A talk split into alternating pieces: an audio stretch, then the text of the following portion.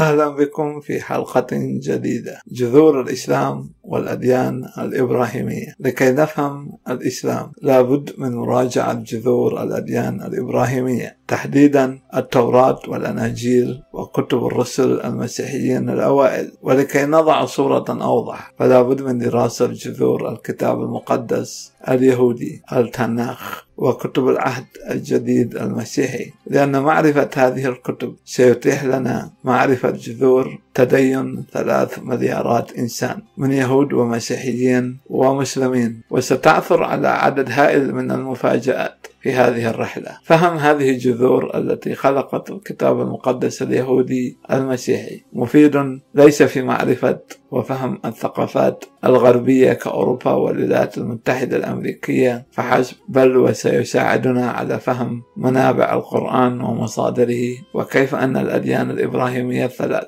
اليهودية والمسيحية والإسلام، لم تنقطع كليا عن الأديان الوثنية والمذاهب الآسيوية أيضا كالهندوسية والبوذية. لا زال الأطراف الثلاثة المتعادون من يهود إسرائيل ومسيحيي الولايات المتحدة الأمريكية وإسلامي السنة والشيعة يستخدمون ذات المعايير والموروثات الدينية في تقييمهم للطرفين الآخرين وتقييمهم للعالم. هذه الدراسة هي رحلة طويلة، ولكنها محفوفة بأهوال وتحديات فكرية لا تختلف كثيرا عن قصص السندباد أو علاء الدين ومصباحه السحري. فرغم رفض المتعصبين داخل كل واحد من هذه الأديان الإبراهيمية لفكرة أن الدينين الآخرين يعبدان نفس الإله الواحد، حيث نجد كل دين يقدس ما كتبه من, من سبقه كموسى وإيليا وداود وسليمان وعيسى أو يسوع. وأخيرا نجد محمد الذي طرح نفسه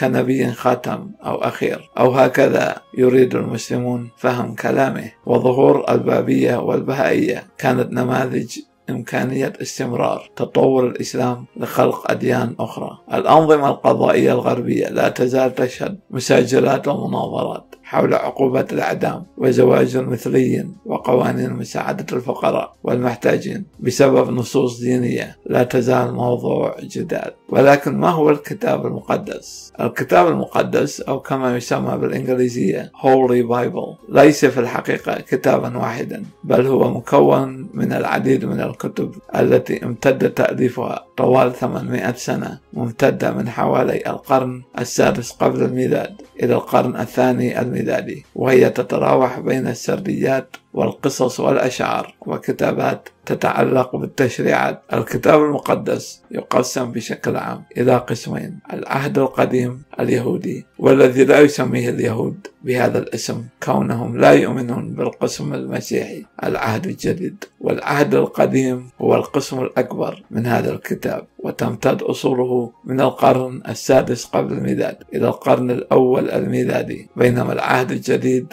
المسيحي تمتد أصوله من, القر... من القرن الثاني إلى الثالث. وهذا الكتاب بعهديه القديم والجديد هو كتاب مسيحي، لأن المسيحيين الكاثوليك والبروتستانت والأرثوذكس يؤمنون بهذا الكتاب، مع اختلافات في إضافة أو حذف كتب من العهد القديم، وهو الذي يسميه اليهود الكتاب المقدس العبري. والآن لنذهب للجانب المشوق. الكتب المقدسة الثلاث، التوراة والأناجيل وكتابات القديسين والقرآن والتراث الحديثي، كلها تملك جذورا في ثقافات وحضارات الشرق الأدنى القديم، والتي تمتلك تراثا هائلا في حضارة بلاد وادي النهرين، امتداد من جنوب الأناضول التركي إلى سوريا والعراق جنوبا، وأيضا يسمى بوادي الرافدين، ووادي النيل مصر والسودان، وهي مناطق أتحفت المتاحف العالمية بآثار ومخدفات فنية وأدوات استخدمت في الحياة اليومية لشعوب الشرق الأوسط طوال عشرات الآلاف من السنين. وقد تم اكتشافها من مخلفات مدن وبلدات عفى عليها الزمن، وسنرى نماذج من تأثير هذه الحضارات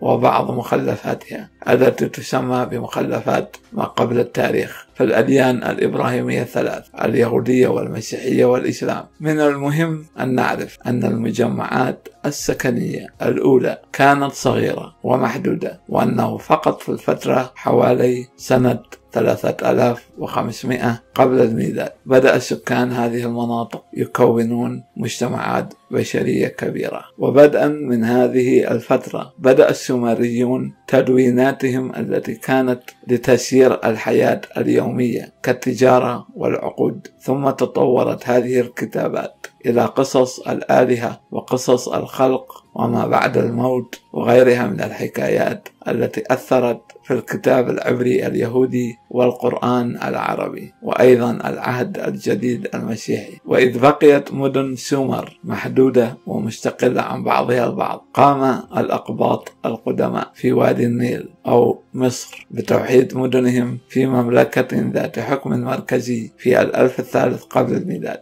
الشعب العبري والذي ظهر في التاريخ نوعا ما بشكل متأخر حوالي القرن التاسع قبل الميلاد كانت أرضه محط صراع وغزو من الحضارات المحيطة كالفراعنة والبابليين والآشوريين والفرس والأغريق ولاحقا الرومان. وينبغي أن لا ننسى تمازج العبريين مع قبائل وشعوب سامية أخرى، وكان لكل لهذا أكبر التأثير في خلق هيئة وصورة الكتب السماوية. نجد في كتاب يوشع الفصل الرابع والعشرين الآية الثانية حيث يخاطب يوشع العبريين وهو خليفة موسى بقوله: وقال يشوع، يقول الكتاب المقدس، لجميع الشعب: وهذا ما يقوله الرب إله إسرائيل، لقد أقام أجدادكم ومن جملتكم تارح أبو إبراهيم وأبو ناحورة منذ القدم في شرقي نهر الفرات، حيث عبدوا آلهة أخرى. نهاية الاقتباس. فالكتاب العبري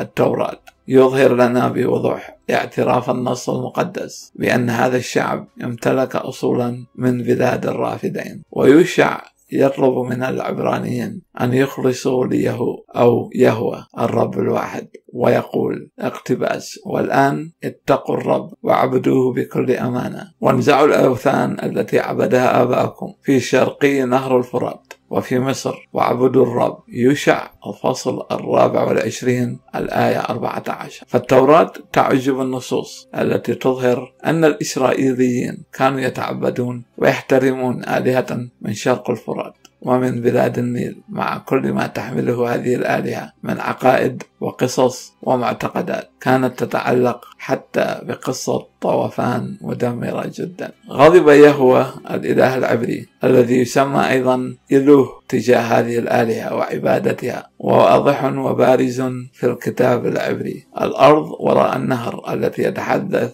يوشع عنها هي بلاد الرافدين جنوب العراق، والتي سماها اليونانيون ميسوفوتيمية. هذه الأرض وصفها اليونانيون بأنها أرض منبسطة وذات مستنقعات أو مياه كثيرة كالأهوار حاليا، وأن هذه المنطقة ونهر دجلة والفرات كانا يحيطان بجنة عدن التي كانت تحيط بها أربعة أنهار كما يخبرنا سفر التكوين الفصل الثاني آيات عشرة إلى أربعة عشر. وأيضا فإن قصة الشعب الإسرائيلي من الفصل الثاني عشر من سفر التكوين وحتى كتاب الملوك الثاني الفصل الخامس والعشرين تبدأ وتنتهي في بلاد الرافدين. فحسب سفر التكوين فإن إبراهيم أو إبراهام كما في العبرية كان قد ولد في مدينة أور، وهي إحدى أقدم المدن في بلاد الرافدين، ومن هناك هاجر هو وعائلته إلى حران هاران الواقع شمال بلاد الرافدين. عندما دعا يهوه الله إبراهيم لاتباعه، سار إبراهيم وعائلته ونفر معه إلى السفر عبر أرض كنعان إلى أرض القبط مصر، وعاد مجددا من نفس الطريق إلى حيث كان. ورحلته هذه تغطي كل مسرح أحداث قصة العبرانيين وبني إسرائيل سفر التكوين الفصل أحد عشر الآية ستة وعشرين إلى الفصل الثالث عشر الآية واحد. في خاتمة كتاب الملوك الثاني فإن أحفاد إبراهيم الإسرائيليين يقومون بدورة كاملة، إذ نجد سكان يهوذا الذين سيتم تسميتهم باليهود لاحقا يذهبون قسرا إلى بابل عاصمة الإمبراطورية الجديدة. وهنا بابل ستكون المكان المتميز الذي سيأخذ منها الكاهن أو الكاتب عزرا ما يسميه بكتب شريعة موسى الخمسة إلى حشد من المهاجرين اليهود العائدين إلى أورشليم. سفر عزرا الفصل السابع ونحمية الفصل الثامن. واعتمادا على تقرير ثنائي يقول بوجود أصل رافديني للإسرائيليين ومع وجود نص توراتي يعترف بأن الجزء لا بأس به من الشريعة الموسوية تمت كتابته في بابل. ليس غريبا أن نجد تأثير الميثولوجيا أو الأساطير الرافدينية على الكتاب المقدس العبري. فمن فكرة أن الوجود قبل الخلق كان كما غير محدود من المياه الهائجة إلى الفكرة أن عائلة واحدة نجت من طوفان عالمي وإلى عالم سفلي قاتم. كان البابليون يؤمنون ككثير من الشعوب القديمة بأن الأموات ينتهون إلى ذلك العالم السفلي، لكنهم كانوا يتجاهلونه كما سيفعل اليهود إلى اليوم. الهامش رقم واحد. ورغم أن كثيرا من القصص التوراتية تم استعارتها من الحضارات الرافدينية والفرعونية وبدون تردد، إلا أنها حورت من قبل مؤلفي التوراة إلى قصص مختلفة بشكل مثير. فبينما مارس الرافدينيون والفراعنة الأقباط أديانا تؤمن بتعدد الآلهة والآلهات، اتخذ اليهود لأنفسهم دينا توحيديا، وهو ما اعتبره الكثير من الباحثين كسيغموند فرويد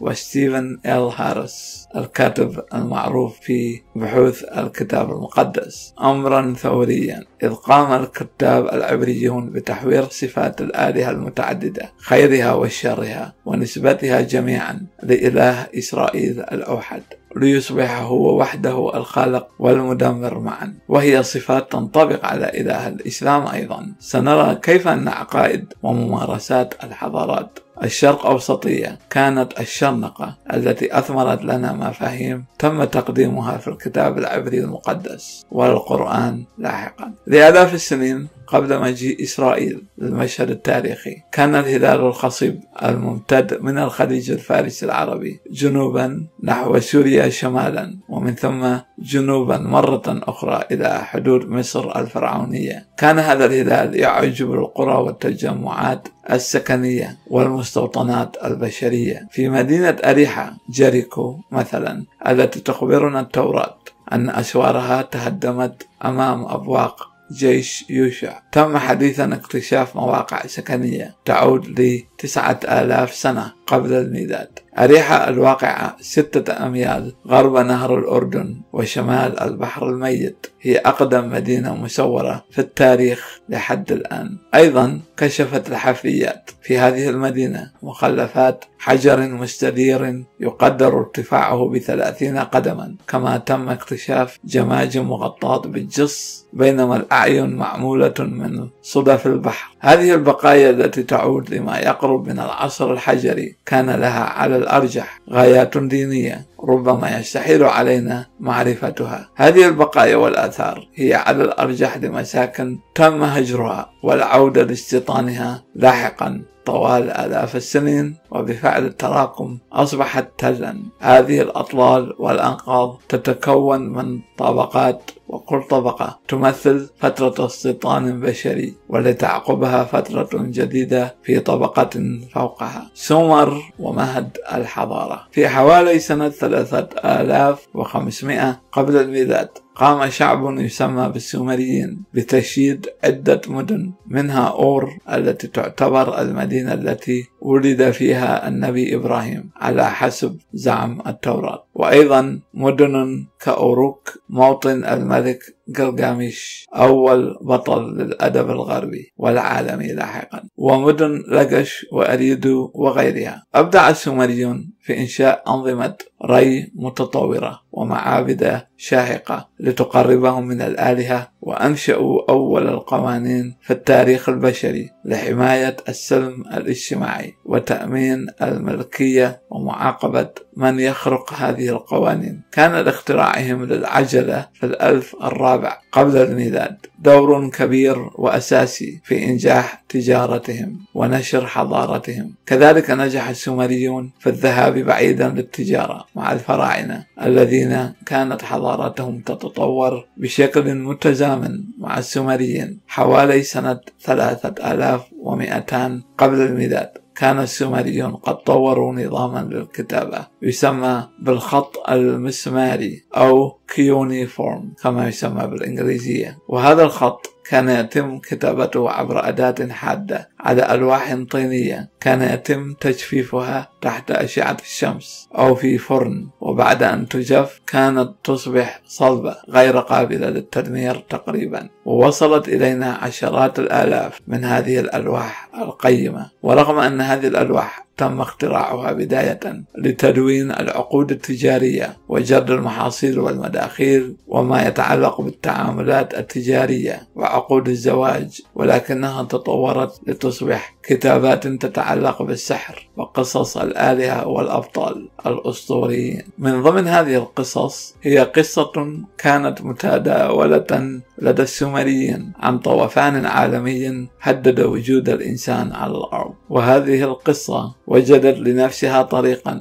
إلى الكتاب العبري المقدس أو التوراة، ووجدت طريقها أيضا إلى القرآن. كذلك قصة خلق العالم بعد أن كان هناك عالم متكون من فوضى مائية عارمة، حيث تبدأ التوراة بسرد قصة الخلق من نفس الفكرة. التراث الذي قدمته سومر للبشرية يتنوع بين الدين والأدب وأيضا الرياضيات والعمارة والبناء. قام السومريون بتصميم نظام ستيني في الحساب، وكان رقمهم المقدس الذي كان يرمز لإلههم الأكبر آنو، ومن هذا الرقم استمدوا تقسيم الساعة إلى ستين دقيقة كما نفعل اليوم، وتقسيم الدائرة إلى ثلاثمئة وستين درجة، ولا زلنا نفعل ذلك أيضا. ورغم أن الباحثين اليوم يعرفون عن الأهرامات والمعابد الفرعونية أكثر مما يعرفون عن العمارة السومرية، لكن هندسة السومريين لا تزال تثير الإعجاب، رغم أن حجارة السومر كانت عبارة عن طابوق مطبوخ مصنوع من الطمي، فهم كانوا يفتقرون إلى حجر الجرانيت والحجر الجيري الذي كان وفيرا في بلاد الفراعنة، لكن السومريين أبدعوا بحجارتهم المطبوخة بناء مدن منيعة بأسوارها، وفي وسط كل مدينة من هذه المدن كان يرتفع معبد ضخم لذلك الإله الحامي لتلك المدينة. تميز السومريون ببناء شاهق عرف بالزقورة، وهو بناء يرتفع بسهولة عبر تعدد مستوياته، وفي القمة كان المكان الأقدس أو المعبد، وهو مخصص للإله الإله آنو مثلا، حيث يحمي الإله المدينة من قمة ذلك البناء. محتمل جدا أن الأبراج المستدقة للكنائس المسيحية ومآذن الجوامع اليوم هي امتداد لفكرة السومريين في الارتباط بالإله في قمة المعبد. ارتباط المدينة بالإله الحامي كان صفة امتدت إلى عموم بلاد الرافدين عبر ظاهرة الزقورة أو معبد الإله الحامي، ومن هنا استمدت بابل اسمها من إلهها مردوخ، حيث أن اسمها هو باب إيل وتعني باب الإله. كانت زقورة الإله مردوخ تسمى إتيمينانكي وتعني البيت الذي هو وتد الأرض والسماء. ولاحظ أيضا أن المسلمين يسمون الكعبة ببيت الله.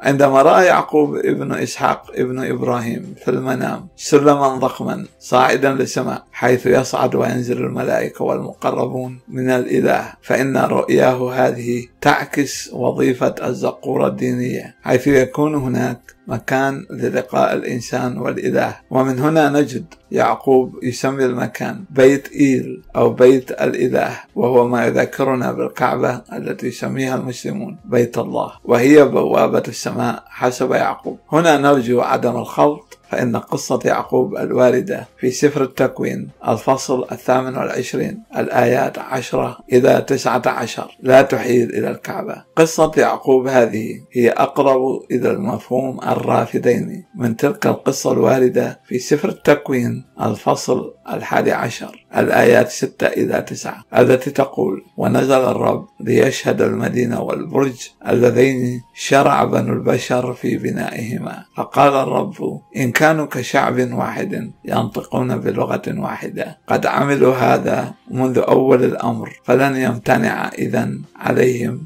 أي شيء عزموا على فعله، هيا ننزل إليهم ونبلبل لسانهم حتى لا يفهم بعضهم كلام بعض، وهكذا شتتهم الرب من هناك على سطح الأرض كلها فكفوا عن بناء المدينة. لذلك سميت المدينة بابل، لأن الرب بلبل لسان أهل كل الأرض، وبالتالي شتتهم من هناك في أرجاء الأرض كلها. نهاية الاقتباس. يرى كثير من الباحثين أن هذه القصة التوراتية هي تحوير مقصود لتسخيف الديانة الرافدينية وزقوراتها التي لم تكن تطمح لغزو السماء ومجابهة الآلهة كما صورها الكاتب العبري. الغزو الأكدي وأول إمبراطورية عرفها التاريخ حوالي سنة ألفين وخمسمائة قبل الميلاد، قام شعب سامي يسمى بالأكديين بغزو وادي الرافدين والمدن السومرية. وعندما نقول أن شعبا من الشعوب هو سامي فإننا نعني أنه ينتمي لعائلة لغوية وعرقية تجمع العرب والعبريين اليهود والكنعانيين والفينيقيين والأقباط وشعوبا أخرى. قام الأكديون بتبني الكتابة المسمارية السومرية، لكن اللغة السومرية كلغة منطقة بدأت بالاختفاء، رغم أن الأكديين قاموا بتجنيد الطبقة السومرية المثقفة لتسيير إمبراطوريتهم التي هي أول إمبراطورية عرفها التاريخ. كان سرجون أو سرجون الأكدي الأول قد برز فجأة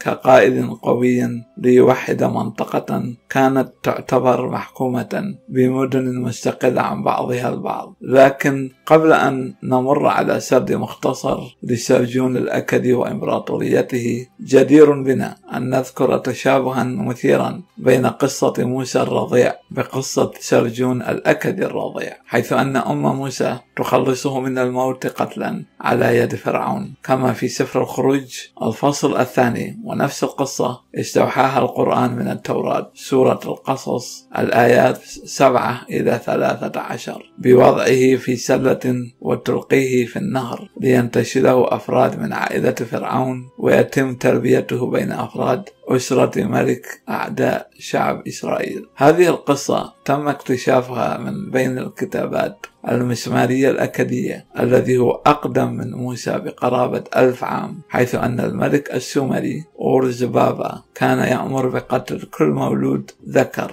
أكدي لأنه سمع نبوءة عن ولادة طفل أكدي سينتزع ملكه. الأساطير القديمة حافلة بقصص أطفال يتعرضون لمحاولة قتل بسبب نبوءة ما عن نجاتهم ويتم تخليصهم من قبل إله أو آلهة حامية، وليصل هؤلاء الأبطال الأسطوريون إلى تحقيق نبوءتهم. الأساطير اليونانية حافلة بهكذا أبطال، على سبيل المثال البطل الأسطوري هيركوليس أو هرقل الذي تخبرنا التنبؤات أنه يقتل وحوشا ويدافع عن مظلومين، تهاجمه ثعابين وهو في المهد ولكنه يخنقها بيديه القويتين. كذلك الملك الأسطوري أوديب ينجو من حيوانات البرية المتوحشة حيث يتم تركه ليموت.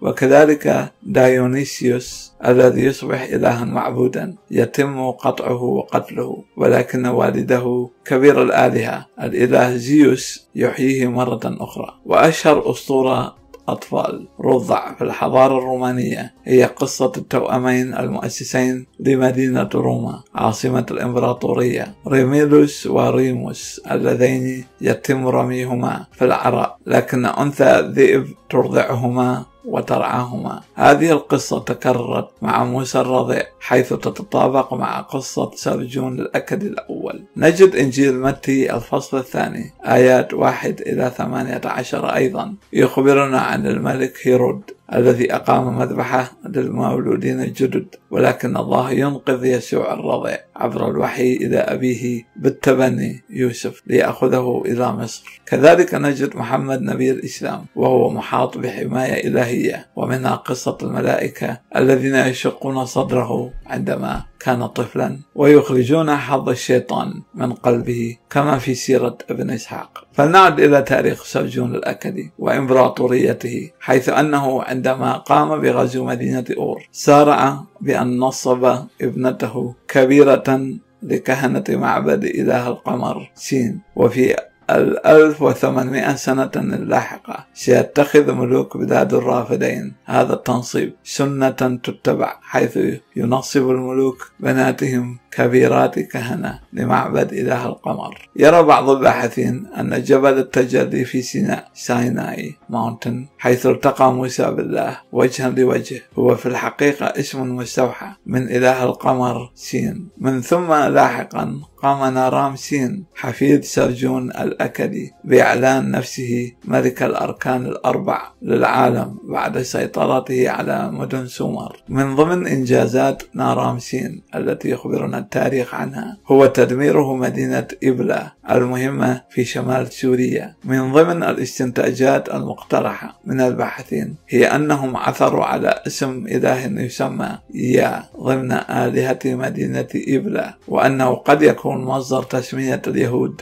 لإلههم يهوه، إلى جانب ملك يسمى إبروم الذي قد يكون سليلا محتملا لإبراهيم التوراتي. لكن باحثين آخرين يجادلون أن الاستنتاج يمكن أن يكون متعجلا. مع ذلك فإن هذه الاكتشافات يمكن أن تكون مهمة جدا لبحث مستقبلي عن علاقة هذه المدينة بحوادث الكتاب العبري، بل إن هناك اسم وارد في الوثائق يبدو أبعد من كونه مصادفة، حيث أن اسم إسرائيل يبدو كنسخة أقدم لاسم إسرائيل الذي سيتخذه يعقوب بن إسحاق بعد ذلك بقرون، كما يخبرنا سفر التكوين في الفصل الثاني والثلاثين الآيات اثنان وعشرون إلى اثنان وثلاثون. يقول النص التوراتي اقتباس: ثم قام في تلك الليلة، يعني يعقوب، وصحب معه زوجتيه وجاريتيه وأولاده الأحد عشر وعبر بهم مخاضة يبوق، ولما أجازهم وكل ما له عبر الوادي وبقي وحده صارعه إنسان حتى مطلع الفجر،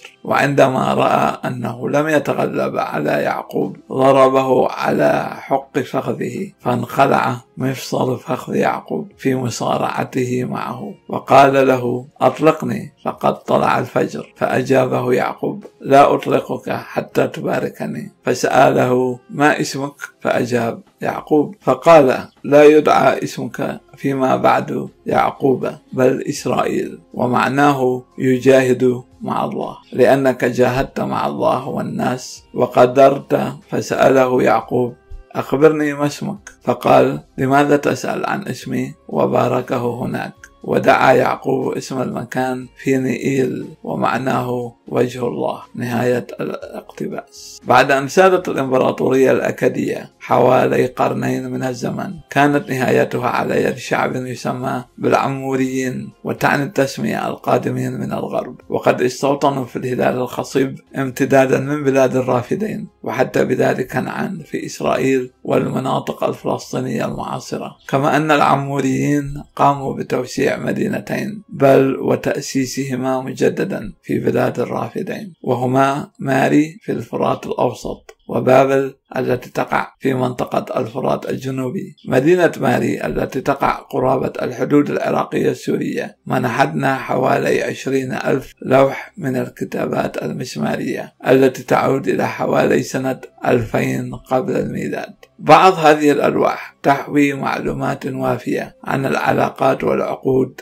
الاجتماعية التي تعود للعصر البرونزي، التي يمكن أن تعطينا خلفية فكرية وعلمية لحياة الآباء العبريين الأوائل كإبراهيم وإسحاق ويعقوب. بعض الباحثين يرى أنه من الصعب أن نستنتج وجود علاقة بين هذه النصوص وبين الآباء العبريين، حيث لا توجد أدلة تاريخية تثبت وجود إبراهيم وإسحاق ويعقوب. ملحمة جلجامش. إلى جانب العقود والمواثيق الاجتماعية التي تحويها آلاف الألواح الطينية الرافدينية، اكتشف علماء الآثار كتابات أدبية ثمينة تعود لتلك العهود السحيقة في القدم، التي تحوي تشابها كبيرا مع نصوص الكتاب المقدس والقرآن المقدس عند المسلمين. في أواسط القرن التاسع عشر الميلادي اكتشف علماء الآثار مكتبة الألواح الطينية التي امتلكها الملك آشور بانيبال الرابع، الذي كان آخر الأباطرة الأقوياء للدولة الآشورية المحاربة الدولة، والتي امتدت من القرن الحادي عشر وحتى القرن السابع قبل الميلاد. في خرائب قصر الملك الشربانيفال في مدينة نينوى الموصل تم العثور على نسخة نادرة كاملة لملحمة جلجامش إلى جانب أعمال أدبية أخرى، رغم أن نسخا قديمة من هذه الملحمة تم تأليفها في عصور سومرية قديمة عن الحاكم الأسطوري لمدينة أوروك الذي هو الجذر اللغوي لكلمة عراق، ذلك المدعو جلجامش. إذا أن النسخة الأكدية التي تم اكتشافها في مكتبة الملك أشوربانيفال تعد الأكثر ثراء لغويا وأدبيا للباحثين، على اللوح الحادي عشر من الملحمة التي تتكون من اثني عشر لوحا قام المترجم والكاتب الأكدي بإضافة سرد طويل لمغامرة أخرى لجلجامش التي تحوي قصة طوفان عالمي. قصة الطوفان العالمي هذه على ما يبدو استوحاها الكاتب من أساطير أكدية قديمة عن البطل أتراهاسيس، وتم دمج القصة مع قصة جلجامش. والمثير أن القصة تشبه كثيرا قصة طوفان نوح الواردة في سفر التكوين الفصول السادس إلى الثامن، والواردة في القرآن أيضا، حيث يغرق يهوى التوراتي الله القرآني العالم أجمع عدا عائلة واحدة. سنتحدث عن مقارنة قصة الطوفان في ملحمة جلجامش وكيف أن كتاب التوراة استعاروا منها وأثروا بالتالي على النص القرآني. لكن دعونا الآن نتكلم عن ملحمة جلجامش بشكل سريع. أولا، تم العثور على العديد من أجزاء مختلفة من الملحمة، وبعضها مكسور في مخلفات حضارات قديمة عدة، منها واحدة في عاصمة الحيثيين في آسيا الصغرى. بل إن هذه الملحمة كانت مقروءة حتى في مملكة إسرائيل فلسطين، حيث تم العثور على لوح مكسور منها في منطقة مجدو في الجليل الأدنى. كما أن اسم جلجامش ورد في مخطوطات البحر الميت في وثائق تقدر بين سنة مئتين وخمسين قبل الميلاد إلى سنة ثمانية وستين ميلادية. ملحمة جلجامش تتميز بقسمين، القسم الأول يتميز بعلاقته الحميمة مع الإنسان النصف حيواني أنكيدو الذي خلقته الآلهة من طين ليكون شريك حياته. قد يبدو هذا كعلاقة مثلية بين جلجامش وأنكيدو. هناك أيضا قصة مثيرة في هذا القسم، حيث أن أنكيدو يتحول إلى إنسان كامل بعد وقوعه في غرام شامات التي علمته أساليب الحياة المدنية، ولكنه خسر قوته الحيوانية الخارقة بعد هذا. بعد أن ينجح جلجامش وأنكيدو في قتل الوحشين همبابا وثور السماء اللذين جسدا الجفاف والزلازل، يرتكب جلجامش خطأ جسيما في رفض عروض العشق والغرام من الآلهة عشتار إلهة الحب والحرب وحامية مدينة أوروك التي كان جلجامش حاكمها. تذهب عشتار وتطلب من مجلس الآلهة أن تعاقب جلجامش عبر ابتلاء أنكيدو بمرض مميت.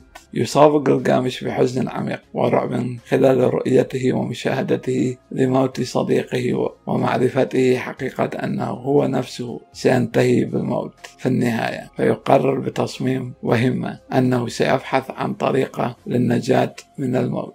القسم الثاني من ملحمة جلجامش يحوي رحلة البطل الأسطوري في سعيه لبلوغ الخلود والحياة الأبدية، وتبدأ الرحلة بمغادرته لمدينة أوروك ذات الأسوار والتحصينات. يتجاوز جلجامش العالم المحسوس ويتجاوز مياه الموت، مارا بأرض مظلمة كليا ليصل إلى جزيرة حيث يسكن أحد أسلافه المدعو أوتنابشتم. هذه الشخصية المدعوة أوتنابشتم يهبها الآلهة الخلود والنجاة من طوفان عالمي، وهذه شخصية مماثلة لنوح المذكور في التوراة والقرآن. بعد رحلة شاقة وصعبة يصل جلجامش إلى حيث يسكن أوتنابشتم في جنة الخلود. هنا يسخر أوتنابشتم من حفيده جلجامش لسعيه في سبيل الخلود ويخبره أن خلوده أي أوتنابشتم إنما ينبع من هبة فريدة وظروف خاصة، حيث أنه أعطي الحياة الأبدية لتنفيذ مهمة للإلهة العظيمة إيا، حيث كلفته ببناء سفينة عظيمة، وأن عليه أن يحملها زوجين اثنين من كل حيوان لكي تنجو الأنواع من طوفان مهلك. زوجة أوتنابشتم ترثى لحال جلجامش وبؤسه، فتطلب من زوجها أن يخبر جلجامش عن النبتة التي تجدد الشباب وأنها موجودة في عمق البحر. وبعد أن يحصل جلجامش على النبتة التي تجدد الشباب، وأثناء عودته في رحلته الشاقة إلى موطنه أوروك، تقوم حية بسرقة النبتة منه. المفارقة أن الحية استطاعت الحصول على نبتة تساعدها على تجديد نفسها، بينما بقي البشر ينتظرون موتهم كالعادة حسب ملحمة جلجامش هذه. على طريقه للقاء أوتنابشتم، يلتقي جلجامش نادلة خمر حكيمة، وهي إلهة صغيرة أيضا اسمها سيدوري، فتذكره أنه لن ينجح أبدا في الحصول على الخلود، لأن الآلهة قد قررت أنها وحدها هي من يملك حق الخلود. وتقول له سيدوري اقتباس: أما لك جلجامش املأ بطنك بأشياء جيدة نهارا وليلا، ليلا ونهارا، ارقص، امرح، اتخذ وليمة وابتهج، دع ملابسك جديدة، استحم في الماء، اعتز بالطفل الذي يمسك بيدك، واجعل زوجتك سعيدة في حضنك، لأن هذا أيضا من نصيب الرجل. نهاية الاقتباس. ونحن نسمع ما يكاد أن يكون صدى حرفيا لنصيحة سيدوري في سفر الجامعة في الكتاب المقدس العبري، الذي يكرر الأسف على نهاية كل شيء في الحياة بالموت، وأن لا لذة إلا في تلك اللحظة التي نعيشها إلا بنتقبل ما وهبه الإله. اقتباس: فامضي وتمتع بأكل طعامك واشرب خمرك بقلب منشرح، لأن الرب قد رضي الآن عن أعمالك. لتكن ثيابك دائما بيضاء ولا يعوزن رأسك الطيب. تمتع طوال أيام حياتك الباطلة التي أعطاك إياها الرب تحت الشمس مع المرأة التي أحببتها، لأن ذلك هو حظك من الحياة ومن عناء تعبك الذي تكابده تحت الشمس. الفصل التاسع، الآيات سبعة إلى تسعة. والآن لنلقي نظرة مقارنة سريعة بين ملحمة جلجامش والتراث الإبراهيمي. عندما اكتشف علماء الآثار ملحمة جلجامش، وجدوا أن هناك العديد من نقاط التباين بين قصة الطوفان التوراتية ونظيرتها الأقدم في ملحمة جلجامش. فحسب ملحمة جلجامش، فإن الإله إنليل الشرس أقنع الآلهة بأنه يجب تقليل الضجيج البشري عبر إرسال طوفان مدمر. فقط الإلهة الحكيمة إيا تقرر إنقاذ الجنس البشري عبر إرسال تحذير إلى أوتنابشتم الذي يسميه ستيفن إل هارس، أحد أبرز باحثي الكتاب المقدس، بأنه النسخة البابلية لنوح التوراتي القرآني. وتأمره الإلهة إيا بأن يبني سفينة ويضع من كل حيوان زوجين اثنين ويركبه هو وعائلته وخدمه، وأن يعد نفسه ليستوطن الأرض ومع نسله بعد فناء البشرية. اقتباس: كل شيء مضيء تحول إلى ظلمات، تقول الملحمة. لستة أيام. اقتباس: زعيق الرياح وبلل الأمطار غطى الأرض محولا البشر إلى طين. وأيضا يقول: عندما توقفت العاصفة في اليوم السابع، امتدت مياه الطوفان من الأفق إلى الأفق، مظهرة أنه لم يكن هناك أي أثر للحياة في أي مكان. وبعد انحسار المياه وبدأ الناجون يخرجون بزوارق من السفينة باحثين عن أرض. يقوم أوتنابشتم بإرسال طيوف لاكتشاف الأرض. الأول طائر سنونو وبعدها حمامة. يذهب الطائران لكنهما يعودان خائبين، لكن الطائر الثالث الغراب ينجح في العثور على أرض وطعام ولا يحتاج للعودة. قارن هذه التفاصيل بالسفر التكوين الفصل الثامن، الآيات من سبعة إلى اثني عشر التي تقول: وبعد أربعين يوما فتح نوح نافذة السفينة التي صنعها وأرسل غرابا، فطار الغراب من مكان إلى آخر إلى أن نشفت المياه عن الأرض. ثم أرسل نوح يمامة من عنده ليرى إن كان الماء قد انحسر من سطح الأرض، ولكن اليمامة لم تجد مكانا تحط عليه لأن الأرض كانت ما تزال مغطاة بالماء. فعادت إلى نوح في السفينة، فأخرج نوح ذراعه وأمسك باليمامة وأدخلها إلى السفينة، وانتظر نوح سبعة أيام أيضا، ثم أرسل اليمامة من السفينة ثانية، فعادت اليمامة إليه في ذلك المساء تحمل في منقارها ورقة زيتون خضراء. فعرف نوح أن المياه قد انخفضت عن الأرض، فانتظر نوح سبعة أيام أيضا وأرسل اليمامة فلم تعد إليه. أيضا قال: كيف أن أوتنابشتم عندما هبط من السفينة قدم الذبائح والقرابين وأشعل النار في لحوم القرابين لكي تشم آلهة السماء العطر اللطيف بالنص التوراتي. اقتباس: وبنى نوح مذبحا للرب وأخذ من جميع البهائم الطاهرة ومن جميع الطيور الطاهرة فأصعد محرقات على المذبح، فتنسم الرب رائحة الرضا. التكوين الفصل الثامن الآية عشرون. تخبرنا ملحمة جلجامش أيضا أن الآلهة حامت كالذباب على دخان القرابين، وأنهم أدركوا أنهم بحاجة لصلوات البشر، فقرروا أن لا يدمروا البشرية مرة أخرى. وعندما انضمت الإله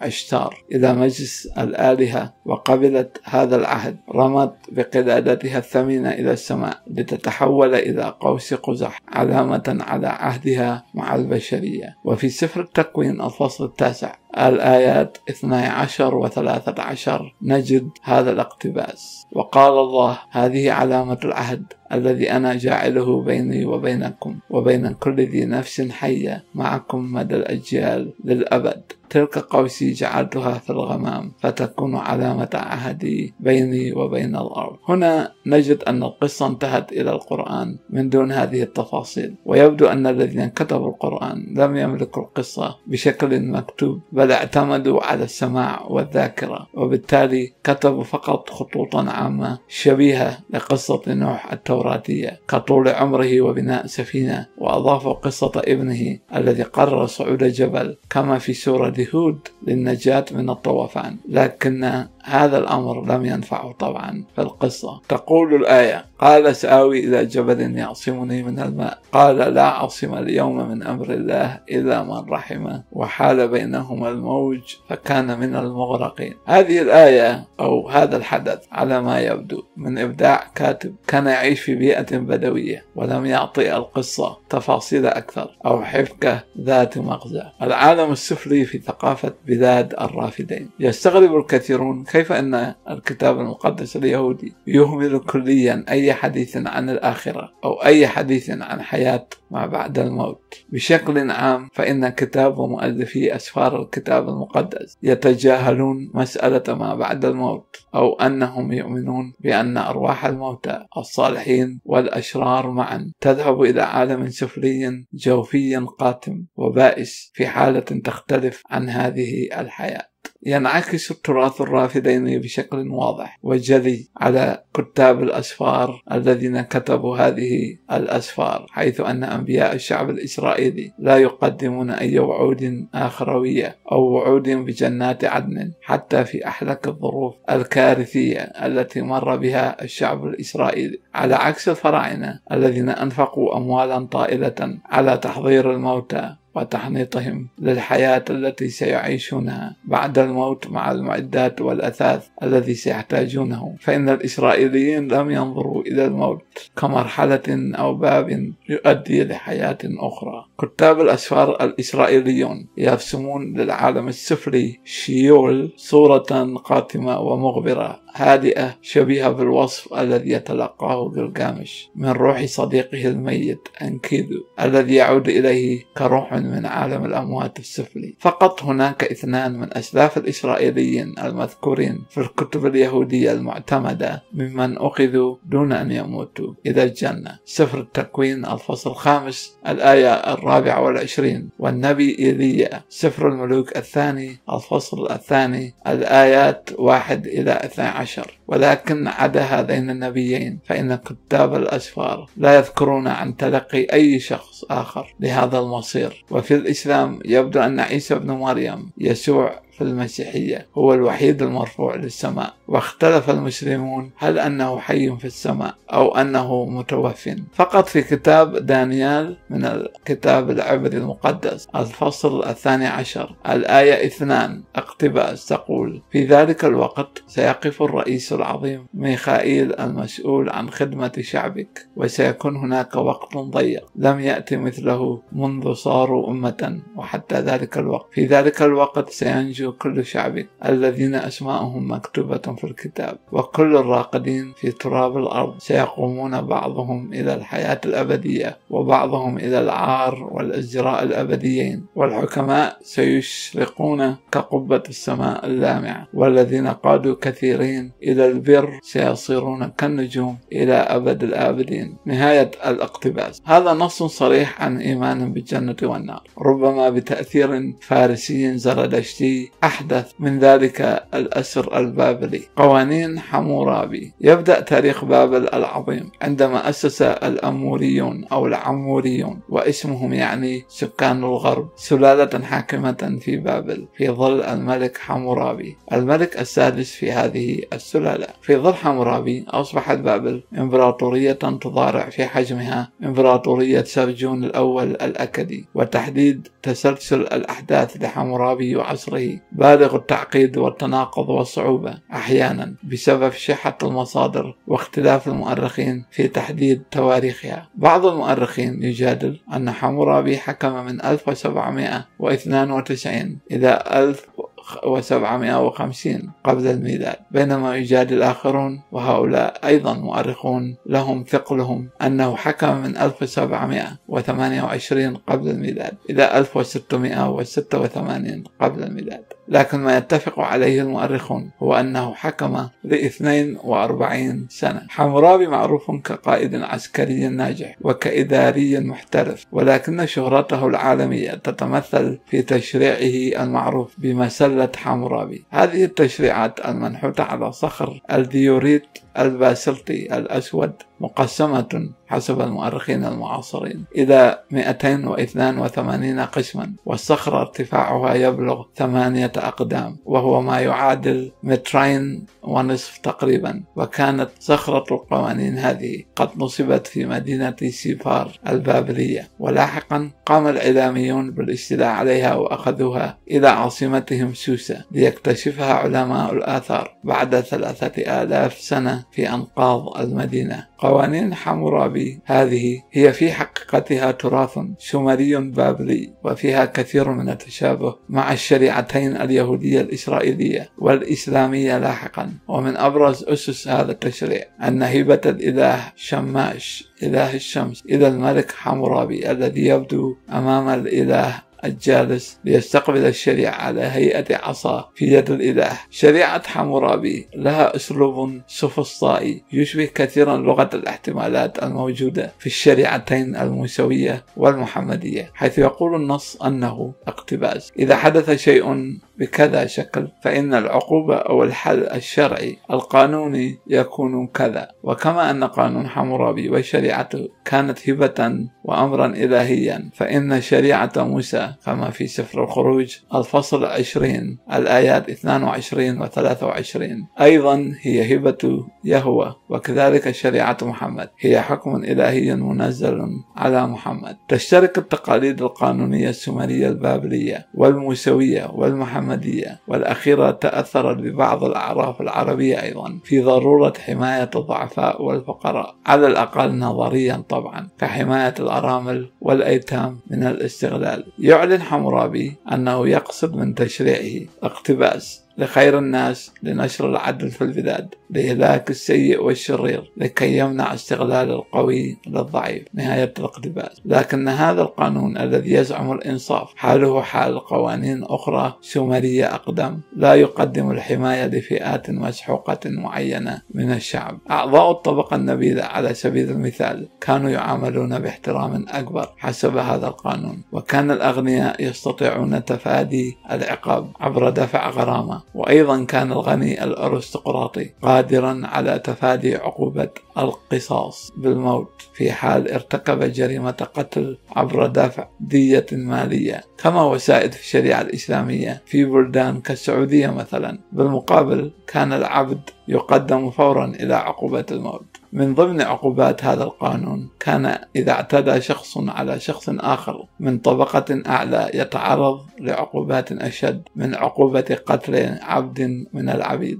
أيضا يوصي قانون حمورابي كما في شريعتي موسى ومحمد بعقوبة الموت لعدة جرائم، كما أن هذا القانون كهاتين الشريعتين يوصي ببتر الأعضاء كاليد والأذرع والأرجل عقوبة لجرائم أخرى. في قانون حمورابي كانت عقوبة النبيل الغني مساوية للضحية إذا كانت الضحية من نفس الطبقة الغنية. إليكم بعض النماذج من هذا القانون. إذا اعتدى سيد من النبلاء بإتلاف عين شخص من نفس طبقته فعقابه هو إتلاف عينه. إذا كسر سيد من النبلاء عظم شخص من طبقته فإن عظمه يكسر. إذا قلع نبيل من النبلاء سن نبيل من طبقته فإن سنه يجب أن تقلع. اقتباس تم من قانون حمورابي. الأقسام مئة وستة وتسعين مئة وسبعة وتسعين ومئتان. متبعا نفس الأحكام في قانون حمورابي فإن شريعة موسى توصي بنفس العقاب بالمثل. اقتباس: إن أذى شخص جاره فمهما كان ما فعله يفعل به، كسر بكسر وعين بعين وسن بسن، من يؤذي ينبغي أن يؤذى بمثل أذيته. سفر اللاويين الفصل الرابع والعشرين الآيات تسعة عشر وعشرين. غير أن شريعة موسى لا تبدو طبقية كما في حمورابي، ربما لأن غالبية الشعب الإسرائيلي كان بدويا لا يملك الكثير، وكذلك الحال بالنسبة للشريعة المحمدية، لكن النظرية شيء والواقع شيء آخر، إذ كان قسم الديات في الشريعة المحمدية التعويض المادي يساعد الغني في تفادي العقوبة، وهو المتبع في السعودية حيث يستطيع الغني تفادي العقوبة بدفع تعويض، هذا إن ثبت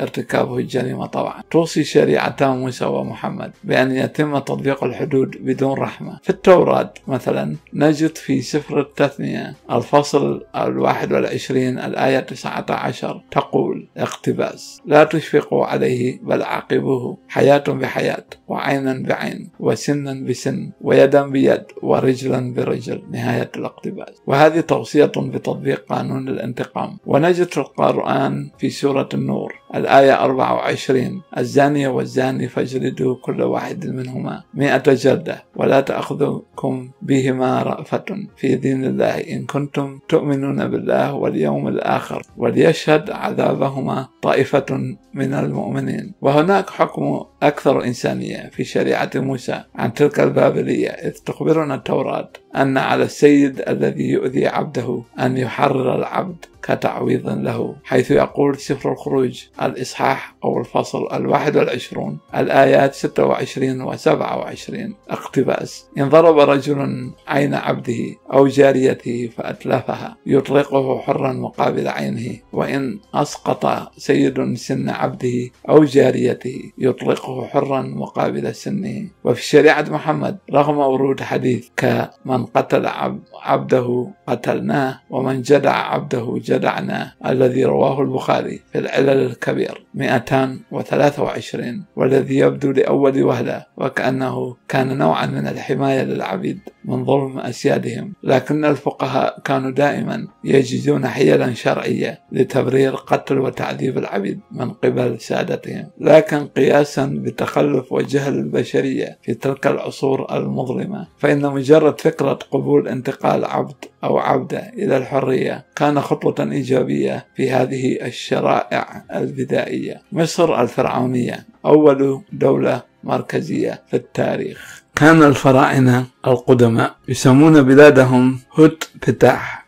أو معبد فتاح، ومن هذا الاسم اشتق الاسم قبط أو قبطي، وكذلك الاسم الإنجليزي إيجيبت المشتق من ترجمة يونانية للاسم. استعمل الفراعنة هذا الوصف لينسبوا خلق الشعب وبلاد وادي النيل بأكمله للإله فتاح الخالق. وعلى مسافة قريبة من وادي النيل الأخضر الضيق، فإن مصر كانت دوما محاطة بصحارى قاحلة غرب وجنوب غرب النيل، والتي ساهمت في عزل هذه الحضارة عن محيطها لآلاف السنين، على عكس بلاد الرافدين التي كانت طريقا سهلا للفاتحين والغزاة. كانت مصر نادرا ما تتعرض للغزو بسبب جغرافيتها القاسية والتي يسهل الدفاع عنها. كان لوجود البحرين الأحمر والأبيض المتوسط ووفرة مياه النيل أكبر الأثر في انتعاش الزراعة والتجارة وتقوية مركز السلطة. ولننظر كيف انتقلت مصر الفرعونية من كونها مملكة إلى إمبراطورية. بدأت مصر تتكون سياسيا من تحالف مجموعات سياسية صغيرة تسمى نوميس، ولتتحول شيئا فشيئا إلى مملكتين تسمى إحداهما مملكة مصر العليا وأخرى تسمى مملكة مصر السفلى. وحوالي سنة ثلاثة آلاف ومئة قبل الميلاد توحدت المملكتان على يد الملك نارمر الذي كان حاكم المملكة العليا جنوب مصر. وتسمى العليا لأن نهر النيل يمر بها أولا نحو مصبه في البحر المتوسط. ومنذ لحظة توحيد المملكتين فصاعدا قام فراعنة مصر بارتداء تاج يجمع بين تاج مصر العليا الأبيض وتاج مصر السفلى الأحمر، في تاج أبيض وأحمر يرمز للوحدة. يقسم المؤرخون التاريخ المصري القبطي القديم إلى ثلاث فترات: أولا العصر القديم أو المملكة القديمة أو عصر الأهرامات، ويتضمن الأسرة الحاكمة الثالثة إلى الأسرة السادسة، ثم عصر المملكة الوسطى أو العصر الإقطاعي الذي يتضمن الأسرة الحادية عشرة إلى الأسرة العشرين، ثم عصر المملكة الحديثة أو العصر الإمبراطوري متضمنا الأسرة الثامنة عشرة إلى الأسرة العشرين تحت حكم الإمبراطورية الفرعونية. وفي ظل حكم تحتمس الأول قامت مصر ببسط سيطرتها على أرض كنعان شمال شرق مصر فلسطين أو إسرائيل حديثا حوالي سنة ألف وأربعمئة وتسعين قبل الميلاد. هزم الفراعنة تحالفا سوريا كنعانيا يتكون من حوالي مئة ملك وحاكم محلي في معركة مجدو، وهو مكان سيشهد هزائم متكررة للإسرائيليين لاحقا. اسم هذه المعركة استخدمه كتاب التوراة لاحقا ليحور ويطلق على معركة الله يهوه الأخيرة والحاسمة إلى الأبد ضد أعدائه، وتسمى أرمجدون، وهو تعبير يتكرر في الكنائس والمعابد اليهودية إلى اليوم. استمرت مصر في قوتها الإمبراطورية إلى حين سقوط المملكة الحديثة، وطوال هذه الفترة استطاعت صد هجمات الإمبراطوريات من وادي الرافدين وآسيا الصغرى. التراث الفرعوني المتواصل. تم اختراع الكتابة الصورية الهيروغليفية (hieroglyphics) الفرعونية بفترة قصيرة بعد اختراع الكتابة المسمارية في بلاد الرافدين. أيضا كان الفراعنة أساتذة في الحساب والرياضيات والفلك، واخترعوا تقويما شمسيا يتكون من ثلاثمئة وخمسة وستين يوما، ولإبقاء هذا التقويم ذو الاثنى عشر شهرا وأيامه الثلاثين تاما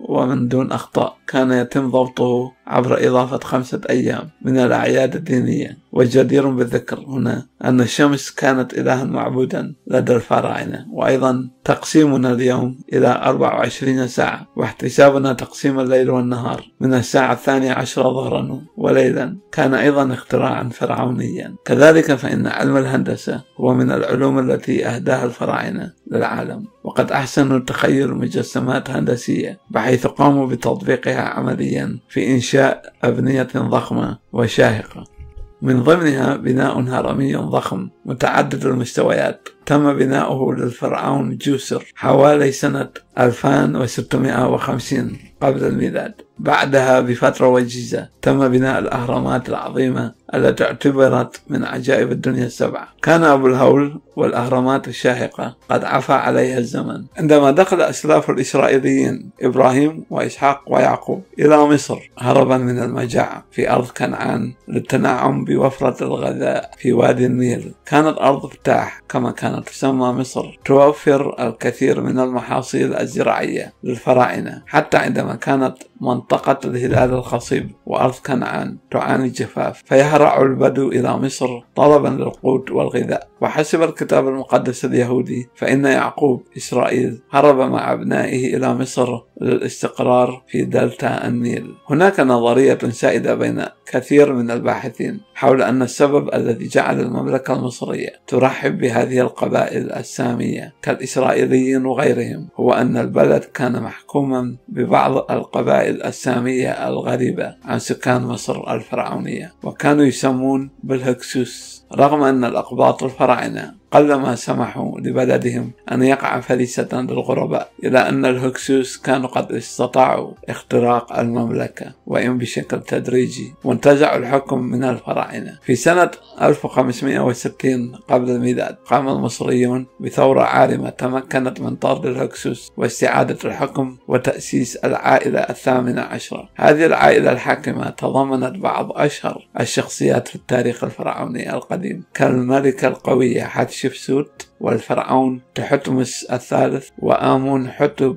الرابع. آمنحتب تميز عن جميع ملوك مصر القدماء لأنه بعد فترة قصيرة من بدء حكمه فقد قام بعمل أغضب جميع الكهنة والطبقة الدينية عبر إعلان تأسيس دين جديد، وغير اسمه من آمنحتب الرابع إلى إخناتون الفعال للإله آتون، وقد حكم من ألف وثلاثمئة وأربعة وستين إلى ألف وثلاثمئة وسبعة وأربعين قبل الميلاد، داعيا الجميع إلى تدمير أصنامهم، حيث كان الإله آمون وصنمه يعتبر كبير الآلهة، وأن يتجهوا لعبادة آتون أو الشمس التي اعتبرها تجسيدا للإله الواحد مع الاعتراف بآلهة غيره كتابعين للإله الحي، أو ما يسمى بالإنجليزية هينوثيزم. جدير بالذكر أن آمون رع كان أيضا إلها متصلا بتقديس الشمس كغالبية أديان الحضارات القديمة. أما عن عقيدة التوحيد، رغم حكمها لفترة قصيرة في مصر إلا أنها أزيحت من الحكم، حيث قام ابن أخناتون المدعو توت عنخ آتون بتغيير اسمه إلى توت عنخ آمون والعودة للدين القديم، إلا أن فكرة عبادة إله واحد لربما ساهمت في خلق عقيدة التوحيد الموسوية. موسى مؤسس الديانة الإسرائيلية اليهودية ولاحقا الإسلام، رغم أننا لا نملك أي دليل تاريخي على وجود موسى ولا دليل على قصة خروجه مع الإسرائيليين من مصر. يعتمد الباحثون وعلماء الآثار على خرائب وبقايا عاصمة أخناتون والتي كانت تسمى أخيتاتون، والتي تقع في منطقة تسمى تل العمارنة، وأخيتاتون تعني أفق الشمس، وقد جعلها أخناتون عاصمة حكمه ودينه الجديد بحلول سنة ألف وثلاثمئة وستة قبل الميلاد. وعند قيام رمسيس الأول بتأسيس الأسرة التاسعة عشرة كان عهد أخناتون ودينه التوحيدي قد أصبحوا في طي النسيان، وفي عهد رمسيس الثاني بلغت مصر الفرعونية أوج قوتها العسكرية والاقتصادية والهندسية، رغم أن كثيرا من المؤرخين يعتقدون أن رمسيس الثاني المختال والمغرور كان هو فرعون الخروج الذي ينتهي مصيره بالغرق كما هو مذكور في التوراة والقرآن، لكن الأدلة التاريخية ومومياء الفرعون المحنطة لا تشير بتاتا إلى موته غرقا. رمسيس الثاني كتب لنفسه تاريخا مليئا بالانتصارات، وحتى هزائمه حولها إلى انتصارات مجيدة على الجدران وهروب عدد صغير من العبيد العبرانيين الإسرائيليين. إن كان قد حصل فعلا لم يكن ليستحق الذكر من قبل كتاب الفرعون. أقدم نص مكتوب يذكر اسم إسرائيل هو نقش يصف انتصار للفرعون مرنفتاح ابن وخليفة رمسيس الثاني، والذي يخبرنا فيه أن شعب إسرائيل هذا قائم في مملكة خاصة به، وأنه قد دمر ذريتهم. تشابهات بين الثقافتين الفرعونية والإسرائيلية. من مميزات التشابه بين الإسرائيليين القدماء والفراعنة هو تشابه اسم موسى وخلفائه من كهنة المعبد الإسرائيليين مع أسماء ملوك فراعنة، حيث أن اسم موسى مشتق من الفعل مسو الفرعوني الذي يعني مولود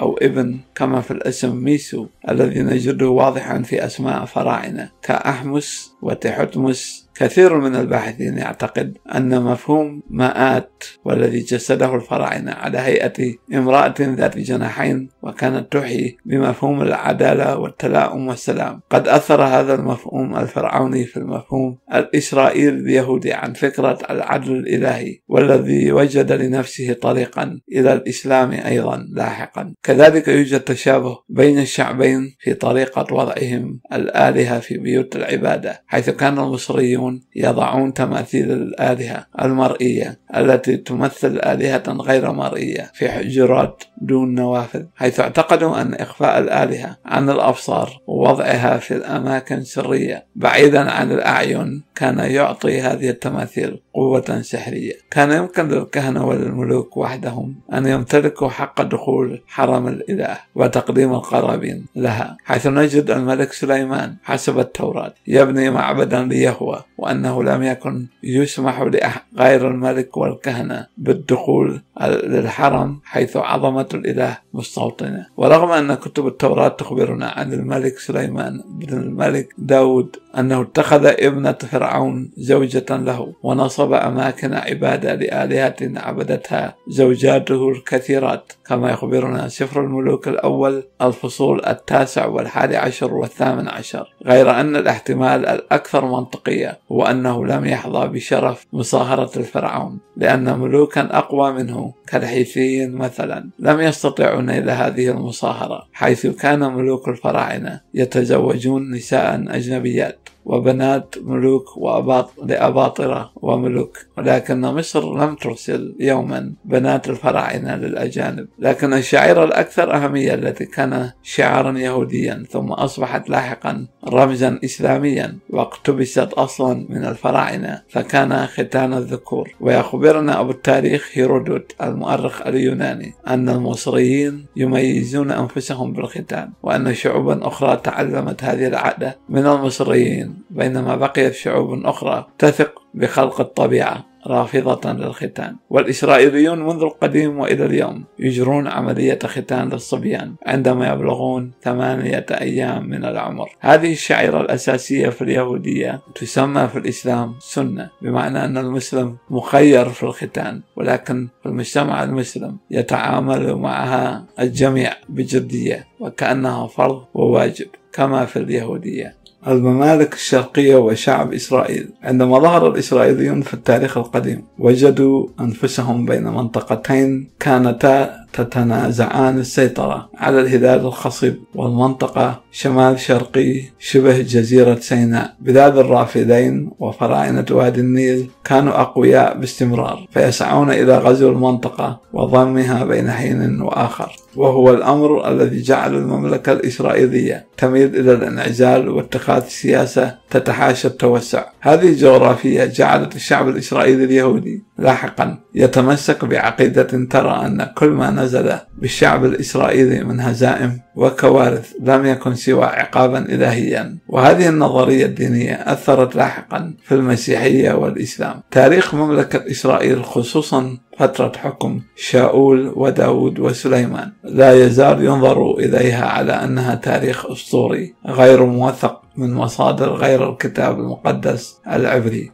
الذي يخبرنا أن إسرائيل كانت مملكة مستقلة لفترة قصيرة في عهد شاول وداود وسليمان بين القرنين الحادي عشر والتاسع قبل الميلاد، في فترة ضعف الإمبراطوريات الرافدينية ووادي النيل. لكن بعد وفاة سليمان انقسمت المملكة إلى مملكتي إسرائيل في الشمال ومملكة يهوذا في الجنوب، وعاصمتها أورشليم أو مدينة السلام التي يسموها المسلمون بالقدس اليوم. الأرض التي وعد الله بها اليهود كانت مستقلة فقط، عندما كانت إمبراطورية الشرق ووادي النيل ضعيفتين، ولكن ما إن جاء القرن الثامن حتى توسع الآشوريون والبابليون من بلاد الرافدين، ونجح الآشوريون في غزو مصر، وفي فترة أخرى جاء الميديون الفرس، ومن ثم الأغريق، وأخيرا الرومانيون. لولا هذه الجغرافية لكان تاريخ إسرائيل مختلفا، ولكانت الأديان الإبراهيمية مختلفة أيضا. المنطقة المعروفة اليوم بإسرائيل وفلسطين أرض كنعان كما سماها القدماء